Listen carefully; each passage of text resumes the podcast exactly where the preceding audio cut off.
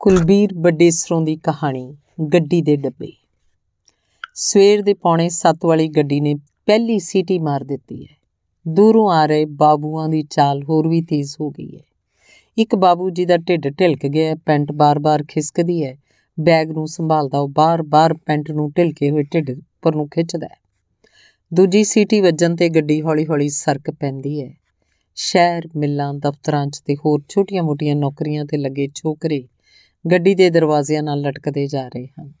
ਇਹ ਗੱਡੀ ਰੋਜ਼ ਇੱਕ ਕਸਬੇ ਤੋਂ 7 ਵਜੇ ਕੇ 10 ਮਿੰਟ ਤੇ ਤੁਰ ਕੇ ਜਲੰਧਰ ਕੋਈ 8:30 ਕਦੇ ਪੌਣੇ 9 ਵਜੇ ਪਹੁੰਚਦੀ ਹੈ। ਰਾਜ ਕੁਝ ਸਟੇਸ਼ਨ ਹਨ ਜਿੱਥੇ-ਜਿੱਥੇ ਗੱਡੀ ਰੁਕਦੀ ਹੈ।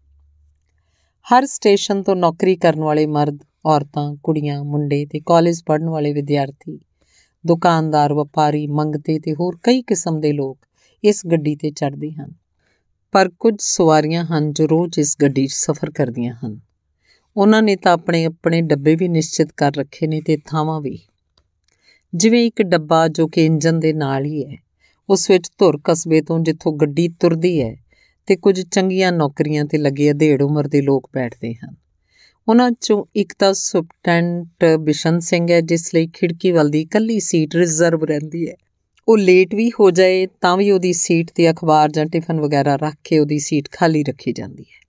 ਬਾਕੀ ਡੱਬੇ ਵਿਚਲੇ ਲੋਕ ਸੁਪਟੈਂਟ ਤੋਂ ਹੇਠਲੀਆਂ ਪੋਸਟਾਂ ਜਾਂ ਅਹੁਦਿਆਂ ਤੇ ਹਨ। ਜਿਵੇਂ ਕੋਈ ਬੈਂਕ 'ਚ ਕਲਰਕ ਹੈ, ਕੋਈ ਬਿਜਲੀ ਮਹਿਕਮੇ 'ਚ ਹੈੱਡ ਕਲਰਕ ਹੈ, ਕੋਈ ਆਰਐਮਐਸ 'ਚ ਹੈ, ਕੋਈ ਸਰਕਾਰੀ ਸਕੂਲ ਦਾ ਮਾਸਟਰ ਹੈ।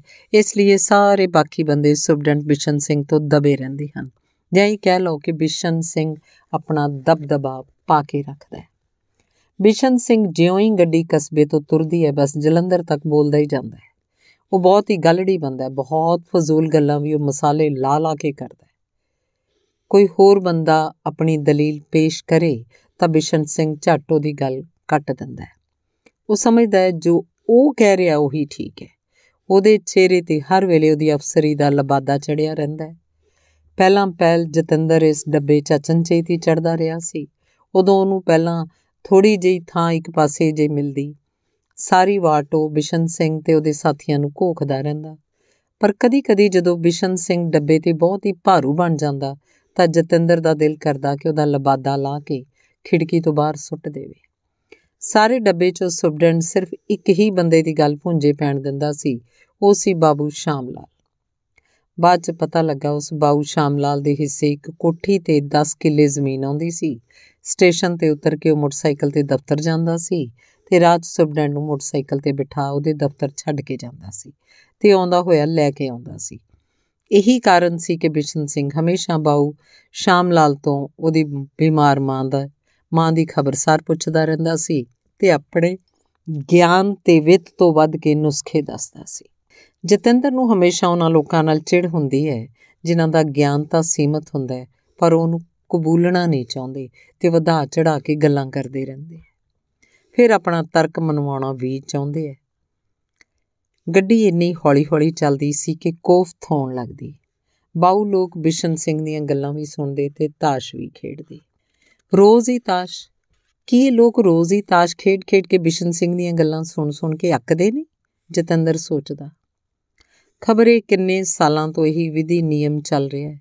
ਉਹੀ ਰੋਜ਼-ਰੋਜ਼ ਦੀਆਂ ਬਿਸ਼ਨ ਸਿੰਘ ਦੀਆਂ ਗੋਲ-ਗੋਲ, ਛੋਟੀਆਂ ਚਲਾਕ, ਐਨਕ ਦੇ ਸ਼ੀਸ਼ਿਆਂ 'ਚੋਂ ਝਾਕਦੀਆਂ, ਘੁੰਮਦੀਆਂ ਅੱਖਾਂ, ਉਹੀ ਬੇਸੁਰੇ ਠਾਕੇ, ਉਹੀ ਗੱਲਾਂ ਘਟਿਆ ਰਾਜਨੀਤੀ ਦੀਆਂ, ਆਪਣੇ ਆਫਿਸ ਦੀਆਂ, ਆਪਣੇ ਕੰਮ ਦੀ ਵਡਿਆਈ ਦੀਆਂ ਗੱਲਾਂ। ਹੌਲੀ-ਹੌਲੀ ਜਤਿੰਦਰ ਨੇ ਇਸ ਡੱਬੇ 'ਚ ਹੋਰ ਵੀ ਇੱਕ ਗੱਲ ਵੇਖੀ, ਕਿ ਬਾਉ ਲੋਕ ਕੁੜੀਆਂ ਨੂੰ ਇਹ ਵਿਸ਼ਵਾਸ ਦਵਾ ਕੇ ਕਿ ਹੋਰ ਡੱਬਿਆਂ 'ਚ ਉਹਨਾਂ ਨਾਲ ਛੇੜਖਾਨੀ ਹੋਏਗੀ, ਆਪਣੇ ਡੱਬੇ 'ਚ ਬਿਠਾਉਂਦੇ ਤੇ ਸਾਰੀ ਵਾਟ ਉਹਨਾਂ ਨਾਲ ਗੱਲਾਂ ਕਰਕੇ ਜਾਂ ਚੰਗੀ ਨੌਕਰੀ ਦੇ ਲਾਰੇ ਲਾ ਕੇ ਠਰਕ ਭੋਰਦੇ। ਬਿਸ਼ਨ ਸਿੰਘ ਤਾਂ ਹਰ ਨਵੀਂ ਕੁੜੀ ਜੋ ਉਸ ਡੱਬੇ 'ਚ ਚੜ੍ਹਦੀ ਤੋਂ ਨਾਂ ਤੇ ਉਹਦਾ ਪਤਾ ਵਗੈਰਾ ਪੁੱਛਦਾ। ਕੁੜੀ ਇਹ ਸੋਚ ਕੇ ਕਿ ਉਹ ਬਜ਼ੁਰਗ ਬੰਦਾ ਬੜੀ ਇੱਜ਼ਤ ਨਾਲ ਜਵਾਬ ਦਿੰਦੀ। ਜੇ ਕੋਈ ਆਖਦੀ ਕਿ ਉਹ ਕਲਰਕ ਲੱਗੀ ਹੋਈ ਹੈ ਤਾਂ ਬਿਸ਼ਨ ਸਿੰਘ ਝੱਟ ਆਪਣਾ ਕਾਰਡ ਉਹਨੂੰ ਦੇ ਕੇ ਦੱਸਦਾ ਕਿ ਉਹ ਫਲਾਂ ਪੋਸਟ ਤੇ ਹੈ ਤੇ ਉਹਦਾ ਦਫ਼ਤਰ ਫਲਾਂ ਜਗ੍ਹਾ ਹੈ। ਉਸ ਕੁੜੀ ਲਈ ਵਧੀਆ ਨੌਕਰੀ ਦਾ ਪ੍ਰਬੰਧ ਕਰ ਦੇਗਾ ਤੇ ਉਹ ਗੱਲਾਂ ਕਰਦਾ, ਜਿਵੇਂ ਉਹਦੇ ਦਫ਼ਤਰ 'ਚ ਸਭ ਪੋਸਟਾਂ ਖਾਲੀ ਪਈਆਂ ਹੋਣ ਤੇ ਉਸ ਕੁੜੀ ਦੀ, ਉਹਦੇ ਦਫ਼ਤਰ ਜਾਣ ਦੀ ਦੇਰ ਹੈ ਕਿ ਨੌਕਰੀ ਮਿਲ ਜਾਏਗੀ ਤੇ ਨਾਲ ਬੈਠੇ ਬਾਊ ਕੁੜੀਆਂ ਵੱਲ ਮੁੱਤਰ ਮੁੱਤਰ ਝਾਕਦੇ, ਉਹਨਾਂ ਦੇ ਜਿਸਮਾਂ ਨਾਲ ਆਪਣੀਆਂ ਕੋਹਣੀਆਂ ਗੋਡੇ ਲਾਉਂਦੇ। ਕੁਝ ਦਿਨਾਂ ਬਾਅਦ ਜਤਿੰਦਰ ਨੇ ਹੋਰ ਡੱਬਾ ਬਦਲ ਲਿਆ। ਇਸ ਡੱਬੇ 'ਚ ਕੁਝ ਵਿਦਿਆਰਥੀ ਤੇ ਕੁਝ ਕਲਰਕ ਜਾਂ ਕੁਝ ਟਾਈਪਿਸਟ ਕੁੜੀਆਂ ਵਗੈਰਾ ਬੈਠਦੀਆਂ ਹਨ। ਧਰੋਂ ਜੀ ਨੂੰ ਸੀਟ ਮਿਲ ਜਾਏ ਤਾਂ ਮਿਲ ਜਾਏ ਪਰ ਰਸਤੇ ਦੀ ਸਟੇਸ਼ਨਾਂ ਤੋਂ ਚੜੀਆਂ ਸਵਾਰੀਆਂ ਤੁੰਨ ਹੋ ਕੇ ਖੜੀਆਂ ਰਹਿੰਦੀਆਂ। ਮੁੰਡੇ ਖਾਸ ਤੌਰ ਤੇ ਉਹ ਡੱਬਾ ਭਾਲਦੇ ਜਿੱਥੇ ਕੁੜੀਆਂ ਬੈਠੀਆਂ ਹੁੰਦੀਆਂ ਤੇ ਮੁੜ ਉੱਥੇ ਚੜ ਕੇ ਅੜ ਅੜ ਕੇ ਕੁੜੀਆਂ ਮੂਹਰੇ ਖੜਦੇ ਜਾਂ ਬੈਠਦੇ। ਦੋ ਗਾਉਣ ਵਾਲੇ ਨਿੱਕੇ ਨਿੱਕੇ ਮੁੰਡੇ ਰੋਜ਼ ਹੀ ਉਸ ਡੱਬੇ 'ਚ ਚੜ ਜਾਂਦੇ ਤੇ ਮੁੜ ਮੁੜ ਗਾਉਣ ਲਈ ਫਰਮਾਇਸ਼ ਕਰਦੇ ਉਹਨਾਂ ਦੀ ਤਲੀ ਤੇ 10 ਪੈਸੇ ਜਾਂ 5 ਪੈਸੇ ਦਾ ਸਿੱਕਾ ਧਰ ਦਿੰਦੇ ਤੇ ਨਿੱਕੇ ਨਿੱਕੇ ਮੁੰਡੇ ਸੁਰ ਮਿਲਾ ਕੇ ਗਾਉਂਦੇ। ਨਹੀਂਓ ਭੁੱਲਣਾ ਵਿਛੋੜਾ ਤੇਰਾ, ਸਾਰੇ ਦੁੱਖ ਭੁੱਲ ਜਾਣਗੇ, ਜਾਂ ਮਾਮਲਾ ਗੜਬੜ ਹੈ। ਕੁੜੀਆਂ ਸ਼ਰਮ ਦੀਆਂ ਮਾਰੀਆਂ ਨੀਵੀਂ ਪਾਈ ਰੱਖਦੀਆਂ ਤੇ ਇਕੱਠੀਆਂ ਹੁੰਦੀਆਂ ਰਹਿੰਦੀਆਂ। ਮੁੰਡੇ ਹਿੜੜ ਕਦੇ ਹੱਸਦੇ ਤੇ ਡੱਬੇ 'ਚ ਉਤਰਨ ਵੇਲੇ ਕੋਈ ਨਾ ਕੋਈ ਰਿਮਾਰਕ ਜ਼ਰੂਰ ਦੇ ਕੇ ਜਾਂਦੇ। ਸ਼ਾਇਦ ਉਹ ਸੋਚਦੇ ਕਿ ਇਉਂ ਕੁੜੀਆਂ ਦੀਆਂ ਨਜ਼ਰਾਂ 'ਚ ਆ ਕੇ ਉਹਨਾਂ ਦੇ ਮਨ ਮੋਹ ਲੈਣਗੇ। ਪਰ ਉਹ ਨਹੀਂ ਜਾਣਦੇ ਕਿ ਘਟਿਆ ਰਿਮਾਰਕਸ ਦੇਣ ਵਾਲੇ ਤੇ ਘਟਿਆ ਹਰਕਤਾਂ ਕਰਨ ਵਾਲੇ ਸੀਟ ਤੇ ਕੁੜੀ ਨਾਲ ਖਹਿ ਕੇ ਬੈਠਣ ਵਾਲੇ ਮੁੰਡਿਆਂ ਪ੍ਰਤੀ ਹਮੇਸ਼ਾ ਕੁੜੀ ਨਫ਼ਰਤ ਨਾਲ ਤੱਕਦੀ ਹੈ। ਪਰ ਨਾਲ ਦੀ ਸੀਟ ਤੇ ਸ਼ਰੀਫ ਬਣ ਕੇ ਤੇ ਜਿਸਮ ਨਾਲ ਜਿਸਮ ਦੀ ਕੋਝੀ ਹਰਕਤ ਕਰਨ ਤੋਂ ਬਿਨਾ ਜੋ ਮੁੰਡੇ ਬੈਠਦੇ ਹਨ, ਕੁੜੀਆਂ ਹਮੇਸ਼ਾ ਉਹਨਾਂ ਪ੍ਰਤੀ ਸਤਕਾਰ ਦੀ ਭਾਵਨਾ ਰੱਖਦੀਆਂ ਹਨ। ਪਰ ਕੁਝ ਕੁੜੀਆਂ ਇਸ ਗੱਡੀ 'ਚ ਅਜਿਹੀਆਂ ਵੀ ਚੜ੍ਹਦੀਆਂ ਹਨ ਜੋ ਨੌਕਰੀ ਕਰ ਕਰਕੇ ਇਸ ਗੱਡੀ ਦਾ ਸਫ਼ਰ ਕਰ ਕਰ ਇੱਕ ਅਰਸਾ ਬਿਤਾ ਚੁੱਕੀਆਂ ਹਨ। ਉਹ ਹੱਸ-ਹੱਸ ਗੱਲਾਂ ਕਰਦੀਆਂ ਜਾਂਦੀਆਂ ਹਨ। ਜਿਉਂ-ਜਿਉਂ ਉਹਨਾਂ ਦੇ ਹੱਥ ਸਲਾਈਆਂ ਤੇ ਕਰੋਸ਼ੀਏ ਤੇ ਚੱਲਦੇ ਐ ਤਿਉਂ-ਤਿਉਂ ਉਹਨਾਂ ਦੀ ਜ਼ੁਬਾਨ ਚੱਲਦੀ ਸੀ।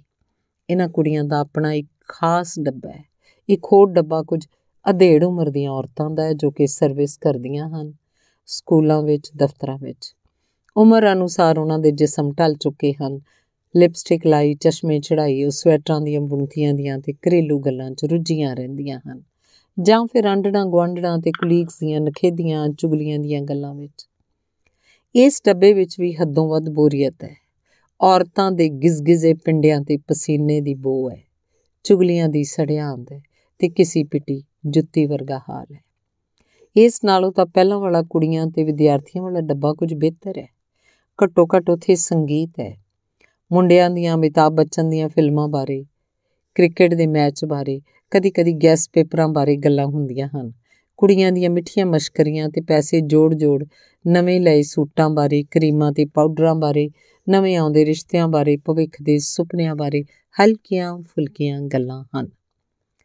ਕਦੀ-ਕਦੀ ਸਫ਼ਰ ਕਰਨ ਵਾਲੇ ਲੋਕ ਜਿਨ੍ਹਾਂ ਕੋਲ ਪਾਸ ਨਹੀਂ ਹੁੰਦੇ, ਟਿਕਟ ਹੁੰਦੇ ਹਨ, ਜੋ ਕਿਸੇ ਨਾ ਕਿਸੇ ਕੰਮ, ਜਿਵੇਂ ਕਚਹਿਰੀ ਦਾ ਕੰਮ, ਪਾਸਪੋਰਟ ਦਾ ਕੰਮ, ਕਿਸੇ ਅਫਸਰ ਜਾਂ ਕਲਰਕ ਦੀ ਫਾਈਲ 'ਚ ਰੁਕਿਆ ਹੋਇਆ ਕੋਈ ਕੰਮ ਸੁਲਝਾਉਣ ਲਈ ਜਾਂਦੇ ਹਨ ਜਾਂ ਰਿਸ਼ਤੇਦਾਰੀ ਦੇ ਵਿਆਹ 'ਚ, ਮੁੰਡਨ 'ਚ, ਪਾਠ 'ਚ, ਭੋਗ 'ਚ, ਜਗਰਾਤੇ 'ਚ, ਸ਼ਾਮ ਹੋਣ ਲਈ ਜਾਣ ਵਾਲਾ ਟੱਬਰ ਜਾਂ ਕਿਸੇ ਅਫਸੋਸ ਤੇ ਜਾਰੀ ਮਕਾਨ ਤੇ ਸ਼ਾਮਲ ਹੋਣ ਲਈ ਚਿੱਟੇ ਟੱਲਿਆਂ ਵਾਲੀਆਂ ਔਰਤਾਂ ਜੋ ਘਰ ਦਾ ਕੰਮ ਛੇਤੀ-ਛੇਤੀ ਨਿਬੇੜ ਨੱਠ-ਨੱਠ ਕੇ ਗੱਡੀ ਫੜਦੀਆਂ ਹਨ ਤੇ ਸਾਰੀ ਬਾਟ ਘਰ ਦੀਆਂ ਸੱਸਾਂ ਦੀਆਂ, ਦਰਾਣੀਆਂ, ਜਠਾਣੀਆਂ ਦੀਆਂ, ਮੱਝਾਂ ਦੀਆਂ, ਫਸਲਾਂ ਦੀਆਂ ਗੱਲਾਂ ਕਰਦੀਆਂ ਜਾਂਦੀਆਂ ਹਨ। ਉਹਨਾਂ ਦੇ ਹੱਥਾਂ ਦੇ ਨੋਹਾਂ 'ਚ ਤਾਜ਼ੇ ਚੋਏ ਦੁੱਧ ਤੇ ਰਿੜਕੇ ਦਹੀਂ ਦੀ ਮਹਿਕ ਤੇ ਗੋਹੇ ਦੀ ਬੋਰ ਰਲੀ ਹੁੰਦੀ ਹੈ। ਮੱਥਿਆਂ ਤੇ ਉਮਰ ਦੀਆਂ ਤੇ ਜ਼ਿੰਮੇਵਾਰੀ ਦੀਆਂ ਤਿਉੜੀਆਂ ਉਕਰੀਆਂ ਹੁੰਦੀਆਂ ਹਨ। ਨਾਲ ਆਏ ਕੁਝ ਮਰਦ ਚਿੱਟੇ ਜਾਂ ਲਾਈਨਦਾਰ, ਸਾਫੇ ਲਾਈ, ਮੈਲੇ ਕਾਲਰਾਂ ਵਾਲੇ ਕੁੜਤੇ ਜਾਂ ਨਵੀਆਂ ਧੋਤੀਆਂ, ਕਮੀਜ਼ਾਂ ਪਾਈ, ਸਿਰਾਂ ਤੇ ਪੱਗਾਂ ਵਲੇਟੀ ਕਦੀ-ਕਦੀ ਕੋਈ ਗੱਲ ਕਰਦੇ ਜਾਂ ਉਗੜ ਦੁਗੜ ਆਲਾ ਦੁਆਲਾ ਝਾਕਦੇ ਹੁੰਦੇ। ਇਸ ਡੱਬੇ ਦੇ ਕੁਝ ਉਪਰੇ-ਉਪਰੇ ਲੋਕ ਜੋ ਕਦੀ-ਕਦੀ ਗੱਡੀ ਚੜਨ ਵਾਲੇ ਹੁੰਦੇ, ਜਿਸ ਕੰਮ ਜਾ ਰਹੇ ਹੁੰਦੇ ਉਹਦਾ ਫਿਕਰ ਕਰਦੇ, ਸੋਚਦੇ ਜਾ ਰਹੇ ਬੈਠੇ ਹੁੰਦੇ ਲੱਗਦੇ। ਇਹ ਲੋਕ ਉਹਨਾਂ ਤੋਂ ਬੇਫਿਕਰ ਬੈਠੇ ਲੱਗਦੇ, ਜੋ ਆਪਸ 'ਚ ਕੋਈ ਨਾ ਕੋਈ ਬਹਿਸ ਛੇੜੀ ਰੱਖਦੇ। ਅਕਾਲੀਆਂ ਬਾਰੇ, ਕਾਂਗਰਸੀਆਂ ਬਾਰੇ, ਰਾਜਨੀਤੀ ਬਾਰੇ, ਅਤਵਾਦੀਆਂ ਬਾਰੇ, ਜਾਂ ਹੋਰ ਊਟ ਪਟਾਂਗ ਵਿਸ਼ਿਆਂ ਬਾਰੇ।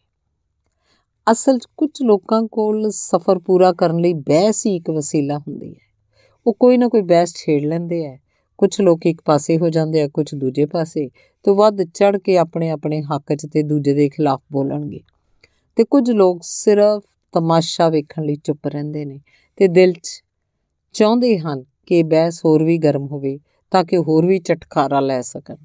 ਕੁਝ ਪੜ੍ਹੇ ਲਿਖੇ ਜਤਿੰਦਰ ਵਰਗੇ ਲੋਕ ਜਾਂ ਤਾਂ ਕਿਤਾਬਾਂ ਪੜ੍ਹ ਕੇ ਸਫ਼ਰ ਪਾਸ ਕਰਦੇ ਹਨ ਜਾਂ ਲੋਕਾਂ ਦੀ ਬੋਰੀਅਤ ਚੱਲ ਕੇ ਖਿਜ ਖੱਪ ਕੇ ਸੋਚਾਂ ਹੰਡਾਉਂਦੇ ਡੱਬੇ ਬਦਲਦੇ ਰਹਿੰਦੇ ਹਨ ਤੇ ਉਹ ਲੱਗਦਾ ਜਿਵੇਂ ਗੱਡੀ ਦਾ ਹਰੇਕ ਡੱਬਾ ਆਪਣਾ ਆਪਣਾ ਸੰਤਾਪ ਹੰਡਾ ਰਿਹਾ ਹੋਵੇ। ਧੰਨਵਾਦ।